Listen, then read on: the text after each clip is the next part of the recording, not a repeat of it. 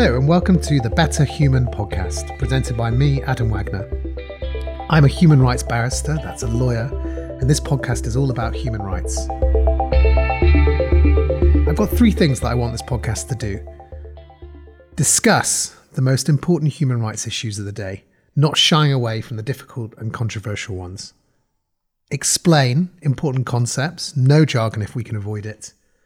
And thirdly, answer the key question how can human rights make us better as individuals and as a society? The podcast is kindly supported by Goldsmiths Law and their pioneering new LLB Law undergraduate course taught in London. Goldsmiths has open days on Saturday, the 5th of October and Wednesday, the 6th of November, where you can meet their law academics and find out more about studying their law program. You can get involved in the podcast, and I really am keen for people to feedback and to propose questions and comments. And please do follow Better Human Podcast on Twitter or email me at adam at betterhumanpodcast.com. If you want to support the podcast and make sure that we can carry on discussing the most important human rights issues of the day, please do contribute through our Patreon, which is patreon.com forward slash betterhuman. That's P A T R E O N dot com forward slash better human. And if 100 people give $5 a month, which is about £4, you, you'll support the podcast running fortnightly for, um, for certainly covering the costs. And if you want to sponsor an episode, if you or your business wants to get a message in to an episode, you can email sponsor at betterhumanpodcast.com. Today's topic is freedom of expression and human rights. The right to free speech is the lifeblood of democracy. It's fundamentally important and has been at the heart of every important rights law um, for hundreds of years. But today, mainly because of the rise of social media and the fact that we are all now, out of the blue almost, speaking all the time to very large groups of people, has created an enormous clash of rights. People saying that they're being harmed by particular kinds of speech versus others saying that their right to free speech is being curtailed. What's the right answer? Well, we've got an absolutely brilliant guest to discuss that, Jodie Ginsberg, who is the CEO of Index on Censorship, which is a non-profit that campaigns for free expression worldwide and publishes work by censored authors an artist. Um, Jodie is also a journalist. Um, she was previously foreign correspondent uh, and the UK bureau chief for Reuters. Um, she remains a regular media commentator on free expression issues, and she also sits on the council of the Global Free Expression Network, IFEX, and the board of trustees for the Bureau of Investigative Jour- Journalism. A fun fact about Jodie is that she always wanted to be a journalist, and as a child, she'd make her friends play what, what she called the news, which was then performed to long suffering parents. That must have been, as a, as a long suffering parent, that must have been really fun for them. Um, she dreamed of being a foreign correspondent to tell stories that were not being heard. Um, so, welcome, Jodie. Thank Thanks very much for joining the podcast first thing I wanted to ask you is just to tell us a bit about Index on Censorship, which I think is an amazing organization. Uh, but tell us why, tell the, the listeners why they should um, also think it's an amazing organization. Index on Censorship is nearly 50 years old now. It was established back in the 1970s as a way to give back voice to dissidents and others in places like the Soviet Union who were being censored to let them tell their own stories. So we have, for the past nearly, as I say, 50 years, been publishing the work of individuals like Václav Havel, Nadine Gordimer, and others writing about censorship and the effect of censorship. And in addition to that, we campaign on freedom of expression issues across all sectors. So we look at media freedom, we look at academic freedom. Increasingly, we're looking at online speech and restrictions online and thinking about the effect of censorship in the arts. Great. Um, and today we are going to talk about free expression, um, and this is a always a hot human rights issue. It has been turbocharged since um, millions um, and billions of people became all of us almost overnight online publishers of speech Whereas before, if you wanted to get in front of a lot of people, you would have to be in a newspaper or on TV or stand in front of a crowd, and and the the landscape's completely changed. So it, we thought it would be good to have a conversation which looks back on the history of freedom of expression, looks at the current protections, and then we'll talk about some of the the issues which arise, um, which affect pretty much everybody uh, in modern society, and it's one of those rights which a lot everybody's affected by, but people don't understand very well. So let, let's start by looking at where our free right to free expression comes from. How did it evolve? Well, let me start by saying you're right to say that we're really thinking about free expression in a way that we've never had to do before because so many more of us are able to put our freedom of expression in a form where it can be reviewed, held up to scrutiny. And, and, in the past, as we've said, that's been the purview of perhaps writers, academics, intellectuals. And now anybody can say whatever they like all of the time, supposedly. Um, and that's creating uh, huge challenges, but also massive opportunities. So in the past, I think a lot of the way in which we've thought about rights, if you like, was actually much more about restrictions. So states uh, sought to restrict what could be said for the safety of the state or the safety of the religious grouping that was perhaps in charge. So if you think most of the laws uh, and norms that we had around speech in in the early years of, of democracies evolving was about restrictions about what people would say because that threatened the safety of of the state or the religious grouping. If you think about individuals like Galileo. So we ended up with these black, what we would call blasphemy laws. So insulting religions, saying anything that wasn't the religious line. Yeah. And, and Galileo was in trouble for um, saying the earth revolved around the sun. Exactly. Which was a problem for the Pope. Yes. And so nowadays you would think seems utterly ridiculous that something that we have now agreed as scientific provable fact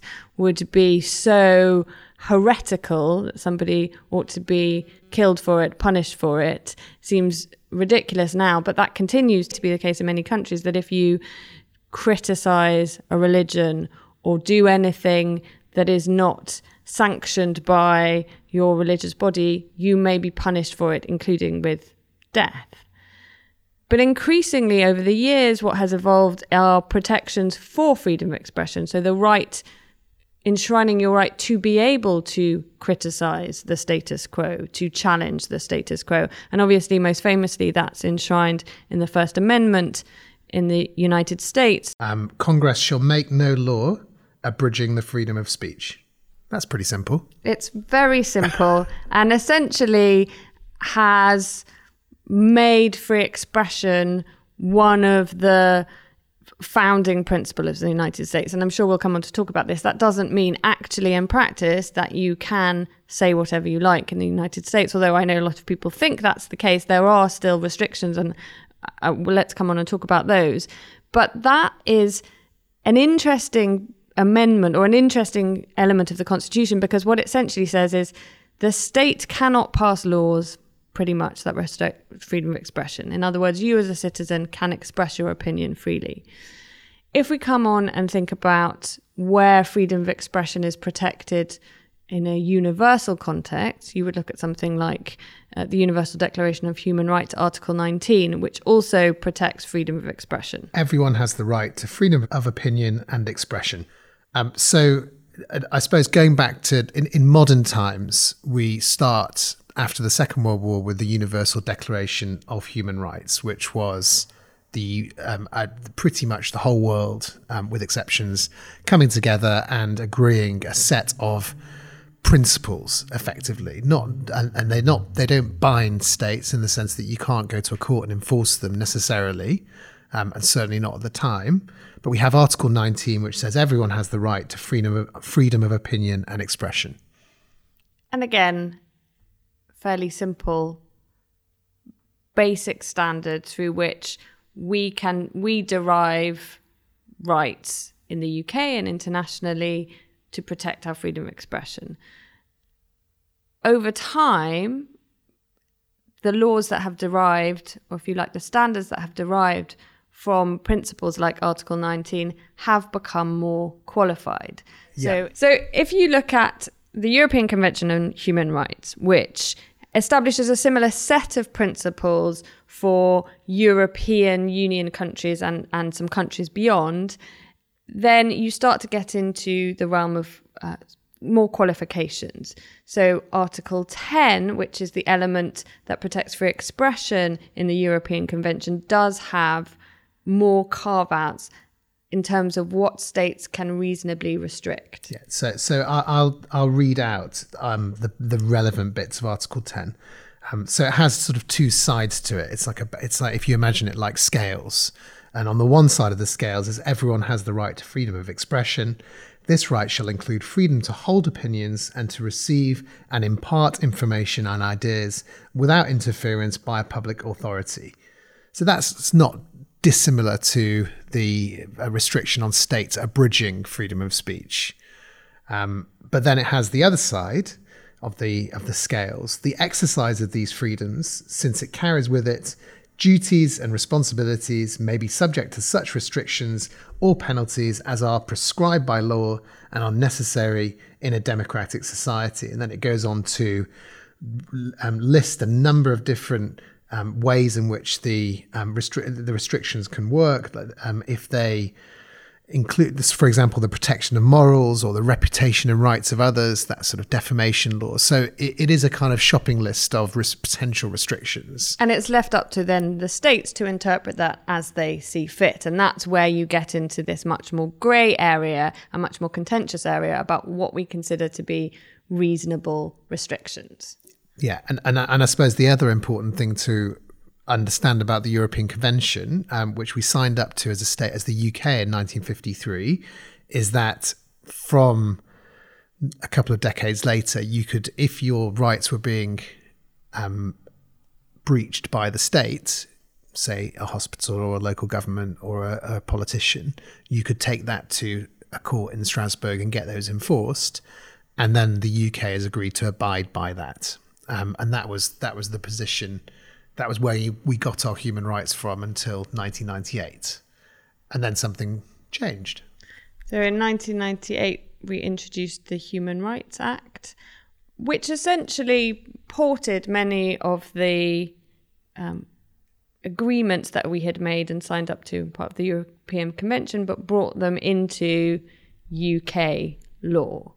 So one of the interesting conversations to be had now as we're thinking about what happens as we leave Europe is what happens to the Human Rights Act and the importance of maintaining maintaining our commitment to universal human rights which includes things like freedom of expression. yeah so so when we leave the European Union we lose the and this is another another instrument um, that you know, and it's no no surprise people get confused by by all of this, but the EU Charter of Fundamental Rights, which also protects freedom of expression, but we don't lose the European Convention because that's a separate treaty and it's unaffected. It's not. It's loosely connected to the EU in that new EU members have to sign up to it, but it's not the same and we so we when or if we Brexit, we won't leave that, and we also keep the Human Rights Act, which brought these rights into our law, into our local laws. Um, but we've got where we end up with is this heavily qualified right to freedom of expression, which is qualified by you know public morals, the reputation of others, etc. Um, so that's where we end up. Yes, that's right. And and I think it's really important that people do understand that because I think often there's there's confusion, there's huge confusion and particularly because now we are able to communicate in so many different ways and so publicly to so many people. There is a great deal of confusion about what can and can't be said and what can legitimately be restricted by law and what is being restricted, for example, simply through terms of service that a social media platform might have, or, or indeed by kind of social norms, if you like. So I think it's really important to understand that, particularly as we're in discussions about, you know, we've heard talk about people ripping up the Human Rights Act. So it's really, I think, important that people understand what is currently protected in a way that is really positive for everybody's rights. Yeah. And while we're on the positive side, and, and one thing I really want to um, get out of this podcast is is thinking about the, the values and principles behind all these technical laws um, and, and, protections. And I suppose I should have asked this question at the beginning: Why have free speech? What's the point of it? Freedom of expression to me, and not just to me, actually, the United Nations have even talked about this, is is really a bedrock freedom. It's a fundamental freedom. If you think about it, without the ability to speak freely, how do we advocate for the other rights? So how do we advocate for the right to love and marry whom whomever we choose or to practice our religion or our freedom from religion or to advocate for political rights. So without freedom of expression it is impossible to do those things. And if you think about all social movements over history have relied on the ability of individuals to speak openly about how they want things to change. And I suppose that all um, autocratic or uh, uh, um, non-democratic governments, the first thing they've done is is shut down newspapers, shut down free expression, prosecute people for saying the the wrong thing. The wrong thing being the thing which attacks them.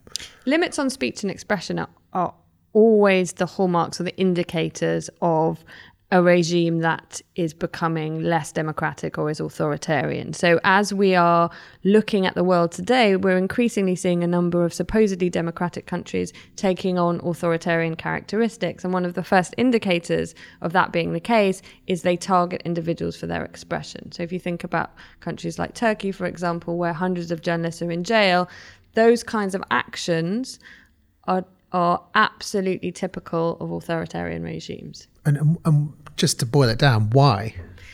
Because controlling the narrative is one way that you can control the people. You control dissent by controlling the narrative, and that means taking control, for example, of the newspapers, control of the broadcasters, control now of the internet. So, increasingly seeing, for example, countries resorting to, to simply turning off the internet, to turning off communications mechanisms when they're concerned about unrest amongst the people, or indeed that people are voicing opinions that do not match the status quo. And if you think about it, that's very much relates back to the Galileo motivation, right? The Galileo motivation was this guy is saying something that ultimately challenges the bedrock of society and the power structures that exist. So he must be quietened. And that is continues to be the view of authoritarian societies. The people who say things that challenge the status quo, who want something different, who want women to have the right to vote, who want certain religious minorities to have more rights. Those authoritarian regimes typically handle those demands for change by shutting down the means through which those people advocate for change. In other words, their speech. So let's zoom into the UK, um, which is a pretty good country for free speech. Is that fair to say? It is a good country for free speech. And I think the I think one of the key things is that we should never take those freedoms for granted. It's very they're very hard won, but quite easily lost because we sort of are lulled into this idea that well, if you you, you, know if you restrict in this area then that will be okay and you often end up then finding you've opened the door to far greater restrictions but yes of course largely we have uh, free and vibrant press we are able to freely express ourselves largely but we do have some restrictions about what can be said yeah and and those restrictions are growing in the age of the internet. Is that is that fair to say? It's absolutely fair to say that they're growing in the age of the internet because policymakers, lawmakers are looking at ways to cope with some of the negative aspects that have been the natural corollary of lots of people being able to express their opinions to a wide range. So, if we're going to look at the laws which potentially restrict free speech. Let's start with the Communications Act, um, because that's the one that I dislike the most. Um, and I'm being very subjective here. Um, but but what that does is it it prevents people sending a message and I'm quoting, by means of a public electronic communications network um, that is grossly offensive or of an indecent, obscene, and menacing character. Um, so, what does that law mean? So, that law is really an updated version of a much older law that was really intended actually to deal with he- what I would call heavy breathers. So I know these days we don't use the phone very much, but it, you know, in the olden days, um, people would call up and you would have an operator um, who would put place your call, and those operators would often be the receive on the receiving end of menacing communications. In other words, people calling them up and saying obscene things or offensive things um, about their person, you know, lewd sexual innuendo and so on. And so really it existed to protect those individuals against that kind of behavior. And in the modern age, it was expanded to include electronic communications, in other words, email. So somebody sending you something directly grossly offensive. So if I sent something to you, Adam, uh, with rude pictures in it or so on, it, it could be prosecuted under this act. But of course, what it didn't take into account was social media. No. So in, the clues in the dates, right? 2003. 2003. So well before, I mean, I think Facebook's only been around for 15 years. So predates even Facebook's establishment. What it didn't account for, that act is really about person to person. So me harassing effectively you with unwanted communication. Doesn't take into account the idea that we might be able to post messages that lots of people can see, including people whom you never thought might see it or it be intended for. So, in other words, I could post a message that's really intended for my mates where I make an extremely off color joke or remark that you might find offensive or grossly offensive, but I, I didn't think or intend for you to see it. You could still be prosecuted, and people are under this. Um, under this element of the Communications Act. And back in 2003, uh, when you said viral, it meant that you were suffering from a disease. And there wasn't this concept, or, or probably wasn't even the idea that you could we could have that exchange where I post a stupid message on a WhatsApp group where, with four of my friends, and one of my friends screen grabs it and sends it to another friend, who then puts on his Facebook profile, and which is then put on Twitter, and then it ends up being seen by millions of people within about well, it could be a few minutes in, in today's world, and that is a inc- that is a fundamentally materially different scenario to me sending you a grossly offensive email. Yes, because one is targeted, yeah. right? One is me deliberately trying to cause you essentially harm or distress. Um, and the other is much more about in something that, that, that may well be inadvertent. So you may say or do something that I would consider offensive, but many other people might see as just simply funny.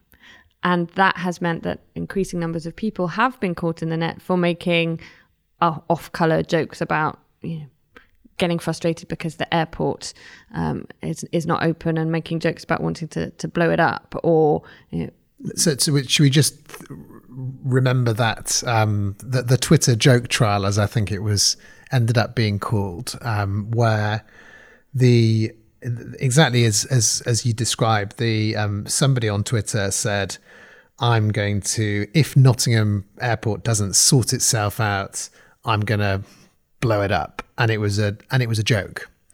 And it was and he was prosecuted under the section section 127 of the communications act as a grossly offensive malicious um, and well sorry a, a, a, menacing message which was uh, you know effectively a terrorist threat. And it went to appeal and the judges couldn't decide which what the answer was so it had to go to another appeal. And eventually um, he succeeded on on free expression grounds but not under the Human Rights Act. Actually, he he succeeded under the common law, which is something we haven't spoken about, but in effect is the is the same, um, and it goes back before the Human Rights Act. But there are, and that's right, and you know I'm pleased by that judgment. But if you think about it, you know, in a in a, a sort of rational democracy, it was should be possible to look at those such tweets and be able to say you know, quite easily that that should never have come to court because it was quite evident that that was a joke, should have been quite evident. And so the fact that it got as far as it did is concerning. And there have been cases where people have been successfully prosecuted for making uh, off color jokes on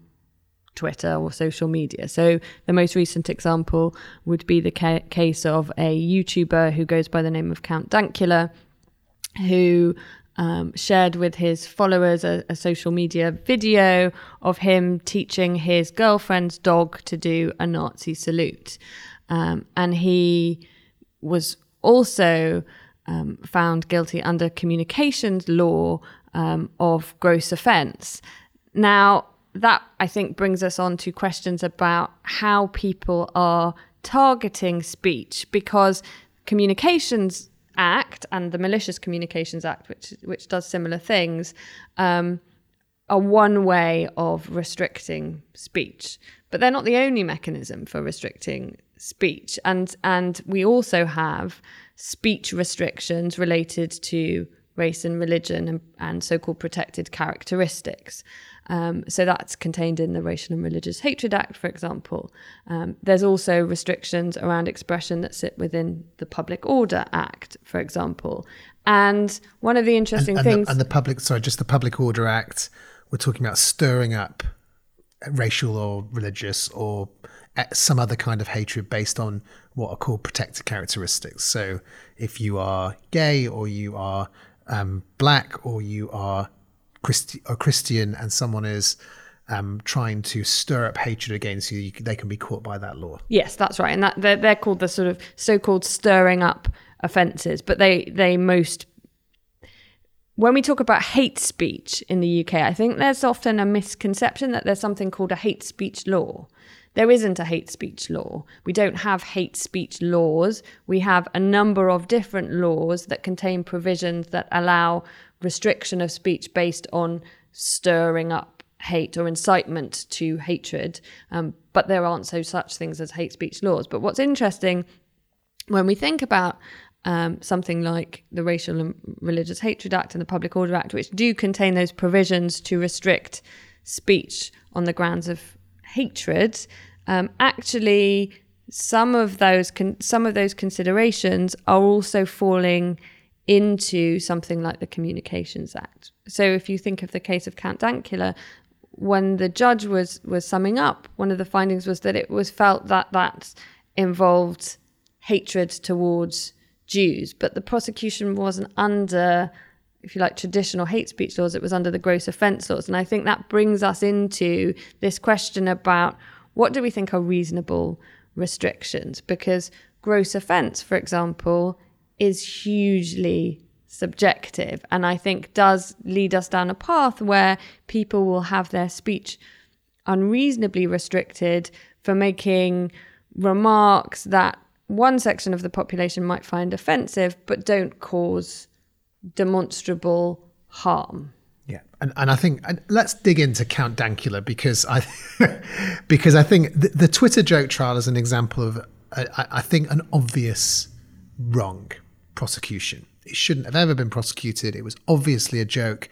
The judge, the, the CPS didn't understand Twitter, and it was a new, it was a bit relatively new medium, and and that's a kind of that in a way that's a comfortable case. And I think Count Dankula is an uncomfortable case because here is a guy who puts a video on YouTube of um, of his making teaching his pug or his girlfriend's pug how to do Nazi salutes, while every time he says "gas the Jews."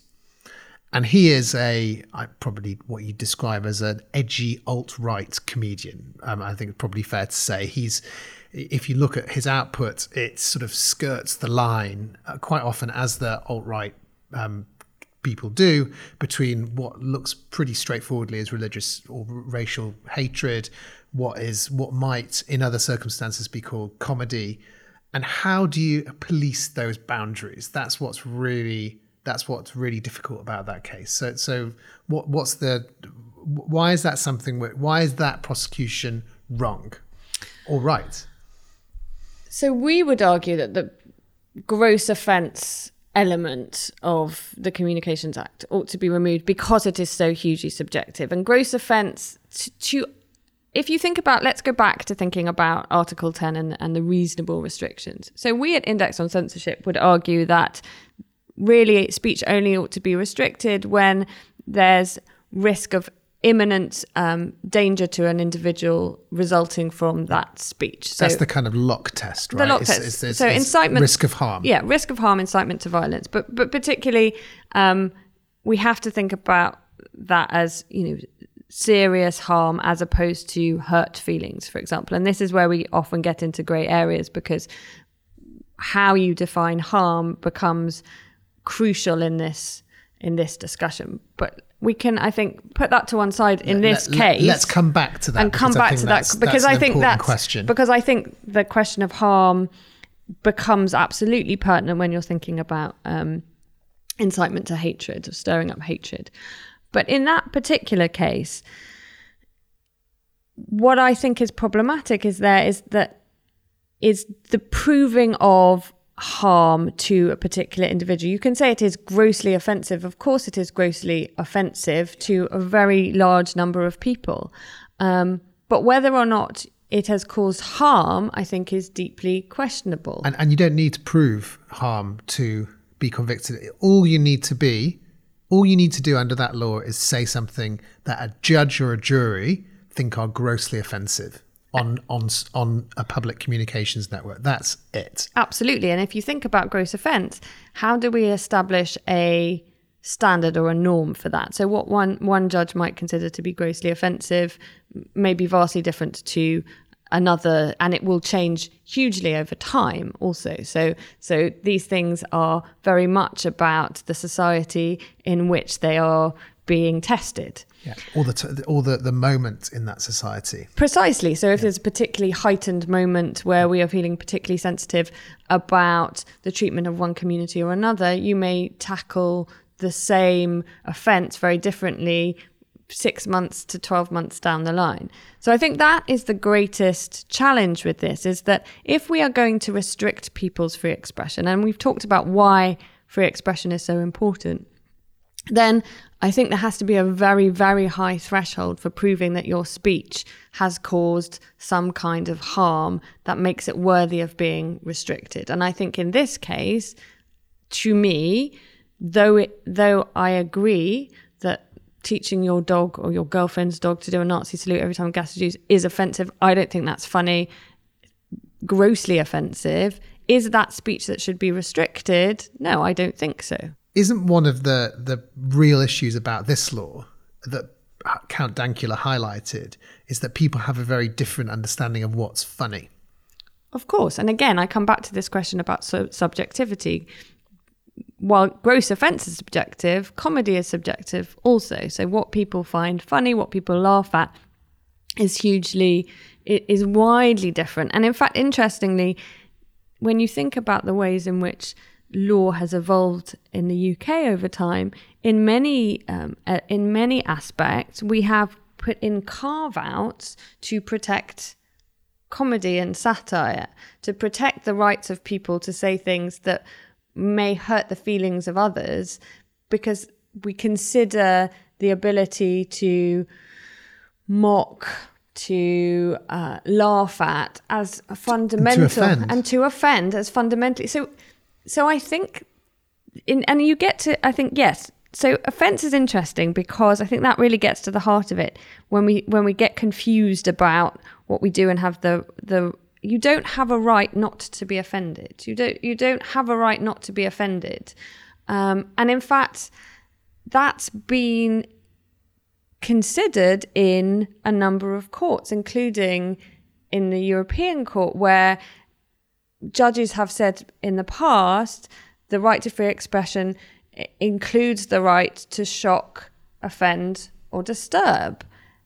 And, and I and think that comes out of um, Handyside and the UK, which was a very interesting case about a little red school book, which the, which the, I think that the, the, it was actually in it was actually decided in the UK's favour. They banned a, a little red school book that I think had taught children um, about sex, and but what came out the most important, as sometimes happens with with legal cases, even though the the person who made the book lost, the principle that came out of it of this freedom to offend, shock, and disturb being included in or fundamental to the right to free expression is what kind of comes down the ages, and it's decades old now. That case.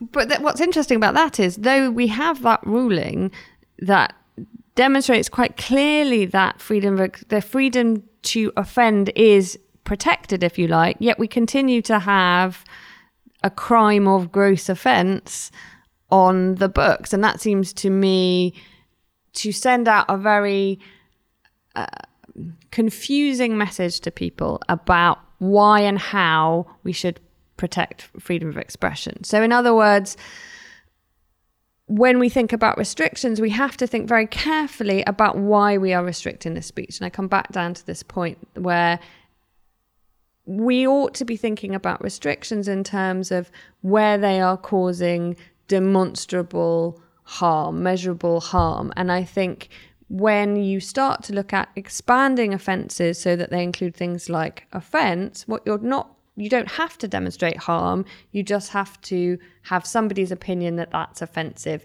to justify quite swinging restrictions on another individual's free speech. So, so let, us talk about harm, and and we've got the something called the harm principle. I mentioned Locke before, and there's also Mill. But there's this idea that free speech is the lifeblood of democracy, and that you only you must keep it flowing because you don't know what ideas are right or wrong at any given time as history tells us over and over and over again see galileo.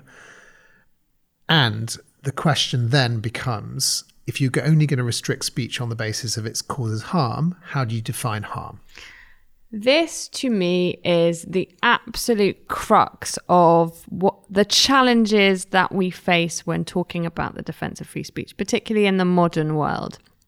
So you're right. Traditionally, free speech advocates have looked to the defenses of free expression that have come from philosophers and thinkers like John Stuart Mill, who who thought about how you should and when you should restrict free speech. And Mill talks about the importance of, of being able even to say things that are wrong because then they collide with correct ideas and then then they become more exposed. But also talks about instances in which you might think about restricting it. So for example standing outside somebody's house and advocating for individuals to be harmed in some way or hurt in some way or, or saying you know all corn merchants are terrible while standing outside the corn merchant's house in front of a baying mob could cause an imminent risk of harm. So that's a legitimate reason for restricting it. Shouting shouting fire, fire, in a crowded theater is is the traditional example given in the US example. So that's that's famously one of the restrictions that's talked about as being allowed uh, when talking about where the restrictions are placed in the United States is given an, as an example.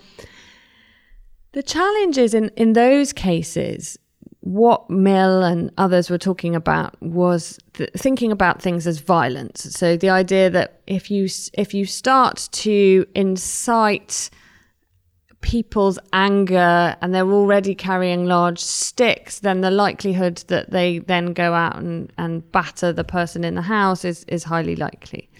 And so he was thinking much more about sort of direct violence resulting physical violence. But as we have evolved as a society, we've started to think about harm in a different way. So we've become much more understanding of psychological harm, for example. And that, I think, has become a challenge for us as free speech advocates that we don't talk about enough, actually, because people have started to think about harm in a different way.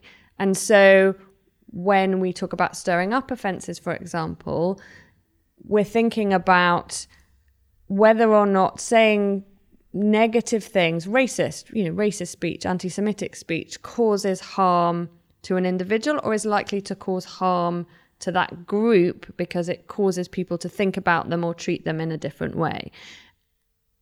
Unfortunately, often we have looked to law to try and identify that and measure it in some way in ways that I think end up negatively restricting speech. Um, but that is where we that is how we have got to some of these other laws which restrict free expression because it, it envisages harm in quite a different way. And and that's and that, as you say, is is the crux of, of the issue. And and and and, and the way, I mean, in law, if you do something negligent and you cause somebody a psychiatric injury, which is identified by a psychiatrist, so typically PTSD from a road traffic accident, you have to pay that person. Um, you have to pay out for that. That's seen as that is just as much harm in the law as breaking their arm as long as you can get the, the psychiatrist to di- diagnose it. But but what we see with speech is a lot of talk of um, you know um, si- microaggressions. This kind of and and I don't want to parody it because I think there's some you know it's it's very easy to say oh well that's just you know all the, the snowflake narrative, but there is this point of if you um, if you say something which is deeply offensive to somebody's you know, something about some some inherent characteristic of somebody, you might actually cause them psychiatric harm. If it's in public, if it's seen by lots of people, if it's a sort of public shaming. And that that seems to be a really difficult question in relation it, to free speech. It's a hugely difficult question and it's hugely difficult for a number of reasons. So the first is is the I suppose what you might call the burden of proof or the subjectivity of it, because what what might be to one person extremely harmful language said once may be to somebody else not considered as such. And so for a court to be able to test whether or not that's actually caused harm is very difficult. So actually in most of these cases you don't have to prove that. It's simply enough to be considered to be stirring up hatred towards. You don't have to actually prove that that's had a measurable and damaging effect on an individual, the individual concerned. So that then places a great deal of burden on law enforcement, for example, to be able to assess whether the language is likely to stir up hatred towards a particular group of individuals and potentially place restrictions on that individual that are not reasonable. So, if you take the example of a street preacher, for example, so in the UK, individuals are allowed to preach religious texts or religious viewpoints on the street. However, some of the viewpoints expressed when individuals are doing so may also be considered to be, for example, homophobic. And so we have seen cases in which preachers and others have been arrested for under, for example, the Public Order Act, under the stirring up offence for, for a stirring up offence, because though they are allowed to preach their religious views, what they're saying is considered to be homophobic or denigrating of another religion or another race. And that's where we come into this clash between whose whose rights get protected because we fought very hard for religious freedom to be a protected to be protected in the UK and for us to be able to express our religious views. So what does the law do in the case where that religious view is is essentially outlawed? Can we talk about um, gay cake and compelled speech? Yeah. Um, I mean, the, the, the, so, so, so just to give the, very brief background, um, in in Northern Ireland, there was a bakery owned by um, by Catholic bakers. Um, well, they were Catholics who were bakers, and two um, men went into the bakery and said, "Can you bake us this cake?" Which was a cake with a picture of Bert and Ernie from Sesame Street, saying um, "some celebrate gay marriage," something like that. And the bakers said no, it doesn't accord with our Christian belief, and they um, they failed in their discri- so, so, they they a discrimination case under Northern Irish law was brought against them, and they failed up to the Court of Appeal. And then the Supreme Court reversed it and said, well, actually, what was going on here was compelled speech. Um, what's compelled speech, and how does it fit into this sort of paradigm? So, compelled speech essentially involves me telling you that you must say something that you do not believe. So in this case, it hinged really on the fact that the, the writing and the ex- expression on the cake, in other words, the bakers were being asked to say something that they did not believe. Or bake, say something through the medium of cake. Yes. This is a really interesting case because again comes back to where different laws intersect with one another. And I think again this is something that we often forget. So we do have the Equality Act in this country, which is the act that sets out the ways in which individuals are protected from discrimination and harassment and so on. And so, on the one hand, employers are obliged to provide services, except in very certain circumstances, to everyone, regardless of gender, race, and so on. There are some some very specific carve outs, for example, for, for women's services, refuges, and so on. But in general, if I go into a baker the baker ought to sell me a cake, whether or not I am gay, heterosexual, black, white, Muslim, Jewish, atheist. Okay. So, so that is the ca- that is how the case was brought essentially to say, well, I was not served a cake because I was a gay person. But actually, in fact, and this is why it, it's, I talk about expression, the, the writing part is important, or the actual expression that was being asked. But actually, the riposte to that was it's not that we didn't want to serve you because you were a gay person, it's that we we would have happily served you a cake as a as a gay couple. We would have sold you a cake, but we are not prepared to write and exp- and and use the expression that you force us to because it is anti counter to our beliefs. Yeah, and and they would have done the same. They would have said the same to anybody, regardless of their sexual orientation or religion or, or whatever. The point was they wouldn't have baked that cake for anybody, and I think that's what the, that's why the Supreme Court said it's not discrimination. It in in that sense, it is um, compelled speech, which is an American concept that they've they've they've imported. But it seems and it seems trivial, it, almost. You, you, might think, well, why is everybody arguing about cake? This is this is ridiculous. I know we've spent a lot of time watching. Um, Bake Off and we've become a bit cake obsessed, but actually this is a trivial thing. But actually, it's a really important principles on both sides. One, which is that we do have the Equality Act, which is absolutely vital. People should be protected from being discriminated against because of their sexual orientation or their religious background or their race. That's absolutely vital. We, it's essential that we have that in place.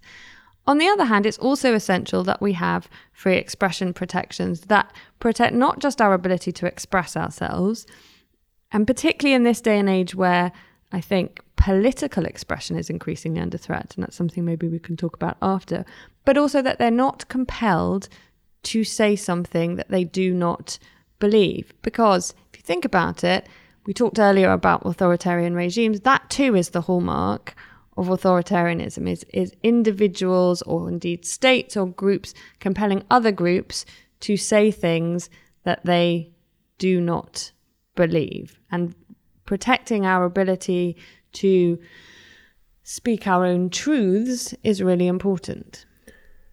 Can we talk about the press um, for, for, for, for a bit? Because I think the press the press have a sort of special or a special category in the, in this in this area, aren't they? And we like to index, think so, and, and, and not necessarily because they've got more protections, but they are seen as a particular, well, uh, certainly traditionally a, a, location for freedom of speech. Is so? How are the press protected? In a number of circumstances, there are specific carve outs for press or for journalists, for example. So in for in terrorism law, for example, you often find specific protections introduced that will allow journalists to access what would otherwise be considered terrorist content that other people would be prosecuted for accessing or sharing. There are carve outs to protect journalists. And we just had that, didn't we, with we, the Times? That, that's just and been Shamima Begum. Yeah, so that just so those those protections. There are some specific protections that exist to protect a free press. The police tried to get the transcripts of the interviews which a Times journalist did in Syria with Shamima Begum, who is a, I, guess, probably fairly described as a terrorist suspect. um, who went to fight with ISIS um, and was a very prominent case. And the court said no. The court said no. Journalist source is sacrosanct. We're not. Presumably, this is what they said. We're not giving you the source. We're not giving you the transcripts, even though it might be important for national security.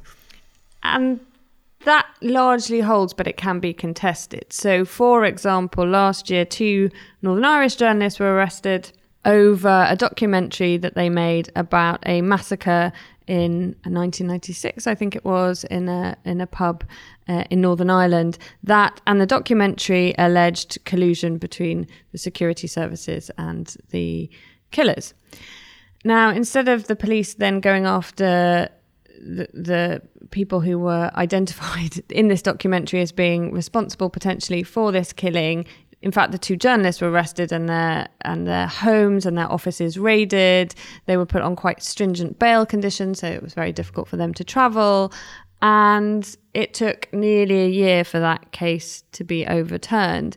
And one of the important principles that I think was stressed during that case was what it is that police can reasonably demand in terms of evidence from journalists. So the, we have something called production orders where um, the police can say, we want you to give us material that we think relates to a crime being committed. But there are there are quite strict rules around reasonable suspicion, how much notice you're allowed to give, that I think are quite regularly, unfortunately, in the UK at the moment, being flouted.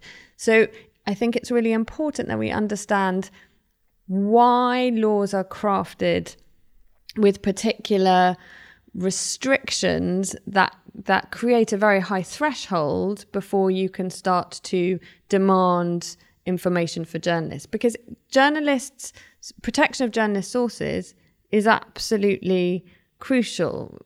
Many of the big stories that have broken down the line that tell us important things about the way in which government is spending our money, the way in which government is um, using our armed forces, have come through individuals who couldn't have spoken openly because they would have almost immediately been fired or, in fact, been breaking the Official Secrets Act, who have gone to journalists with that information. And the protection of those sources is really key. And, and, but it, but there's a limit, and and I think that that's a let's talk about the limits on journalists, or, or, or put it another way, that the flip side of the journalists being protected is they have certain responsibilities and legal duties. So, what are those? Where does that come come to sharp focus in terms of what journalists can't do? It comes into focus in areas such as court reporting, for example. So, for for very good reasons, there are all sorts of restrictions that come in the way in which we report what's happening in courts to protect witnesses, for example, to make sure that juries can carry out their duties without um, undue influence from other information. So, so, and that would be something like the uh, the headline in the newspaper saying halfway through a trial, guilty. He's yes. He's obviously guilty. And even if they were, you know, using their best efforts, like judges tell them to do, to avoid the press, it's quite difficult to walk past a load of headlines that say guilty and precisely. Think, That's exactly the kind of restriction. And and yeah. as a journalist, um, you know, I'm a trained journalist. One of the things that you're taught very early on is to read through your media law guide so that you know very well what are the restrictions. Unfortunately, in this country, there are very few restrictions on the press, and the restrictions that exist largely are to protect other areas such as justice being efficiently and properly served. Sometimes journalists are unfairly restricted and would often then go back and argue, for example, their ability to report somebody's name. So that often gets uh, contested and discussed, and, and the judge may find that, in fact, actually, they will allow a newspaper, for example, to report someone's name generally, for example, you're not allowed to report minors' names, for example, if they're involved in a crime, but judges may grant exceptional circumstances where the press might be allowed to print that names, and, and those things are often negotiated.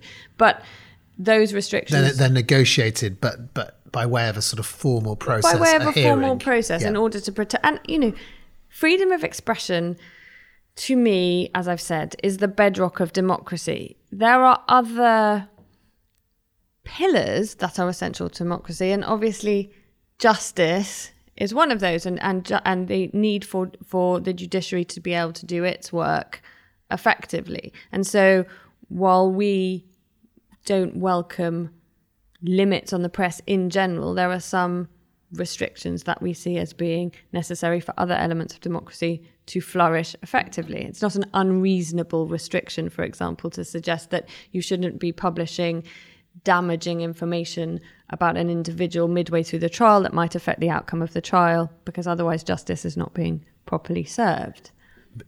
One of the issues, which again from social media has arisen, is there are now a lot more journalists, or at least there's a lot more people describing themselves as citizen journalists. So people who you in, in in the past wouldn't just simply wouldn't have had, access to any kind of method of dissemination. Now have big platforms which they develop for no for, for no cost.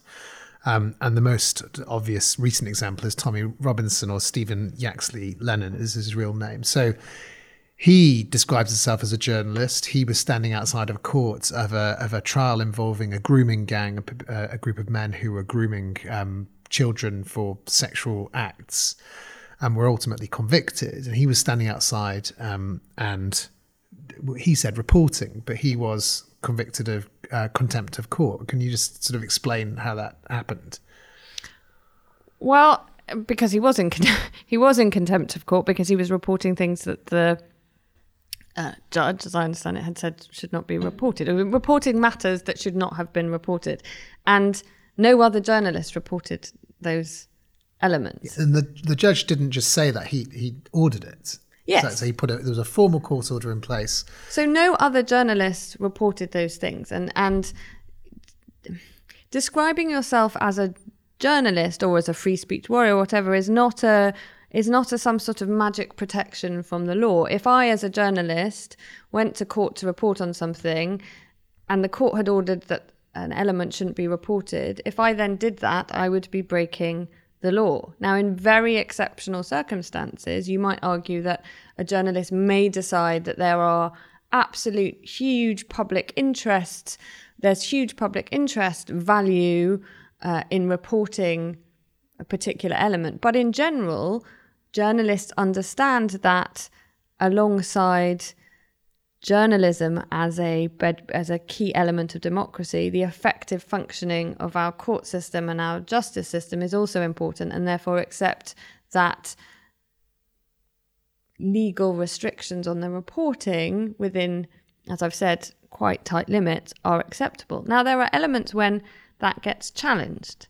So other restrictions that we haven't talked about on speech include things like defamation and libel laws. So in other words, there are protections that exist in law if I defame you. If I say something about you that is untrue, um, either verbally or in writing, you have an opportunity to seek redress. And uh, quite often, people in positions of power will abuse those pieces of law to try and prevent journalists reporting on their private lives or their political dealings or their business dealings. And so, quite often, media organizations or journalists will find themselves in court having to argue for why why they should be able to publish that information. Yeah, why it's in the public interest. Why it's in the public interest. And, and I guess the, the, the, the, there was a series of cases around super injunctions about fo- mostly about football sports people having affairs that were binding to the whole world. But then there was the most re- the most recent case was about Philip Green, um, allegedly uh, abusing people in his organisation, and his identity was restricted until the press said actually it's in the public interest not to restrict it, and they won. And my point really is that it's not being a journalist is not a defense against breaking the law. It's perfectly possible as a journalist to argue against restrictions on publishing because it is in the public interest and and media organizations frequently do because as I say, people in positions of power and authority will often try and abuse the law to prevent journalists and media outlets from publishing information that is in our public interest. But on its own, I am a media organisation, I am a journalist, is not a defence in is not a, a defence on its own in law. It goes back to principles in, in, in, the end, and I suppose this brings us full circle. It's those human rights principles. You know, what what what is the public interest in free speech? and journalists are in the public interest zone. So if something's not in the public interest, it doesn't fall under necessarily under their, the protection of journalists. And it's also why actually though I think there should be as few limits on free expression as possible, it's really important that, that those things are tested in the court of law ultimately, rather than by fiat from government or by social media mob, for example. That that's where those tight questions about harm, about public interest, that's where they ought to be negotiated and debated and agreed, not in either the court of public opinion or much worse, in sort of diktat from on high, where a state simply rules that certain kinds of content or information simply won't be allowed. Yeah. Um, and, and I suppose the final example that about that restrictions on journalists that I was thinking of was Julian Assange.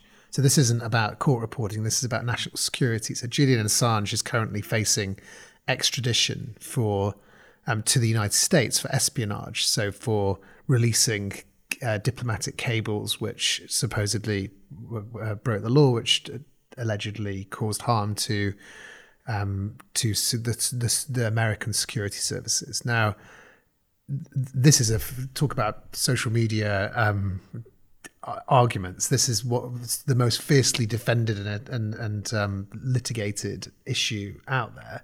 Is Julian Assange a, a, free speech warrior who is protecting the public interest, or is he a irresponsible um, charlatan who is actually damaging national security, although at the same time doing some things which are which are in the public interest?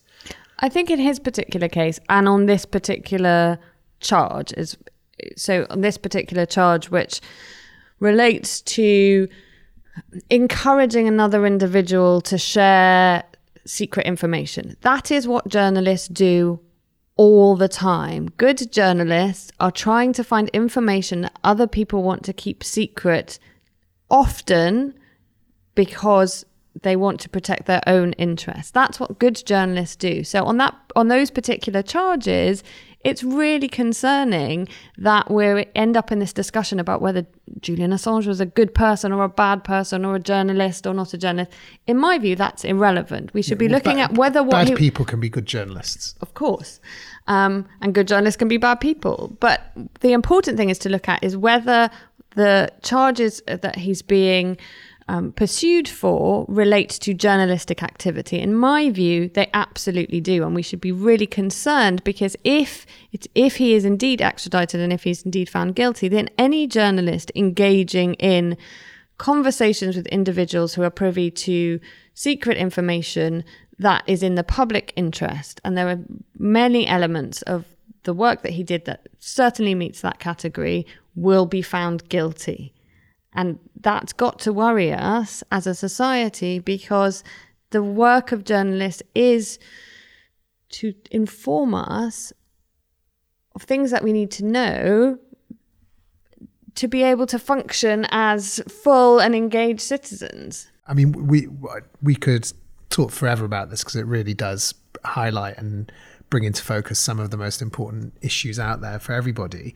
Um, but we're going to wind up. And, and I wanted to ask you for three human rights things that have inspired you. And that can be anything from a case to a book to a film to a person to an event, um, but just something which is going to help people who are interested in this issue um, to um, to go further. So I would talk about three formative areas of my life. So my father is South African, so I grew up when in the UK, but at a time when South Africa was obviously under an apartheid regime, and obviously for me, the experiences of Nelson Mandela and the approach of Nelson Mandela, which always looks at being able to talk to your enemy, is absolutely inspirational. The idea that you should be able to converse and sit down with your enemy has been to me absolutely key in thinking about why free expression is important, but also how you can approach negotiating with, with people whom you fundamentally disagree with and who, who've been persecuting you for a long time. So he would be the first, obviously. I also take inspiration from um, an oft quoted and I think overused and something I know, Adam, you've talked about before, but the, the Pastor Niemöller um, poem, which talks about first they came for, which relates to the Holocaust, but it is really an exhortation for us to think about how we can think about others. So for me, human rights is not thinking about your own interest first, it's thinking about why it's important to put yourself in the position of other people um, and never assume ultimately that you might not be that person. And I think, particularly in this current climate, people increasingly thinking about that. People who thought that perhaps they would never face persecution, suddenly finding themselves in that position and why it's that's important. And then I think the third one for me, it's in top of mind actually, because this week her new book came out, The Testament. So Margaret Atwood's The Handmaid's Tale is really powerful in my life because I think it's a reminder that worlds that we think about as being fictional and far away can often end up being true in real life. And so we should always imagine the worst case scenario in order to be able to fight for the best case scenario. So, as a freedom is, as I say, hard won, um, but easily lost, and we have to be able to imagine that it will be lost so that we continue to fight for it now. Those are three absolutely brilliant choices. Um, thanks so much for coming on the podcast. Jodie Ginsberg, who's the CEO of Index on Censorship. How can people find out more about Index? Come on our website, indexoncensorship.org, and you'll find out lots of ways to engage with our work and support us. Brilliant. Thanks so much. Thank you. Thanks so much to my guest, Jodie Ginsberg from Index on Censorship. It was a really interesting discussion. Um, just to remind you, you can support the podcast by going to patreon.com forward slash betterhuman. Follow Better Human Podcast on Twitter. Email me, adam at betterhumanpodcast.com, with any comments or suggestions for future episodes. And to remind you, the podcast is supported by Goldsmiths Law and their pioneering new LLB law undergraduate course taught in London. Goldsmiths has open days on Saturday, the 5th of October and Wednesday, the 6th of November, where you can meet their law academics and find out more about studying their law program. Until next time, thanks very much. This has been the Better Human Podcast.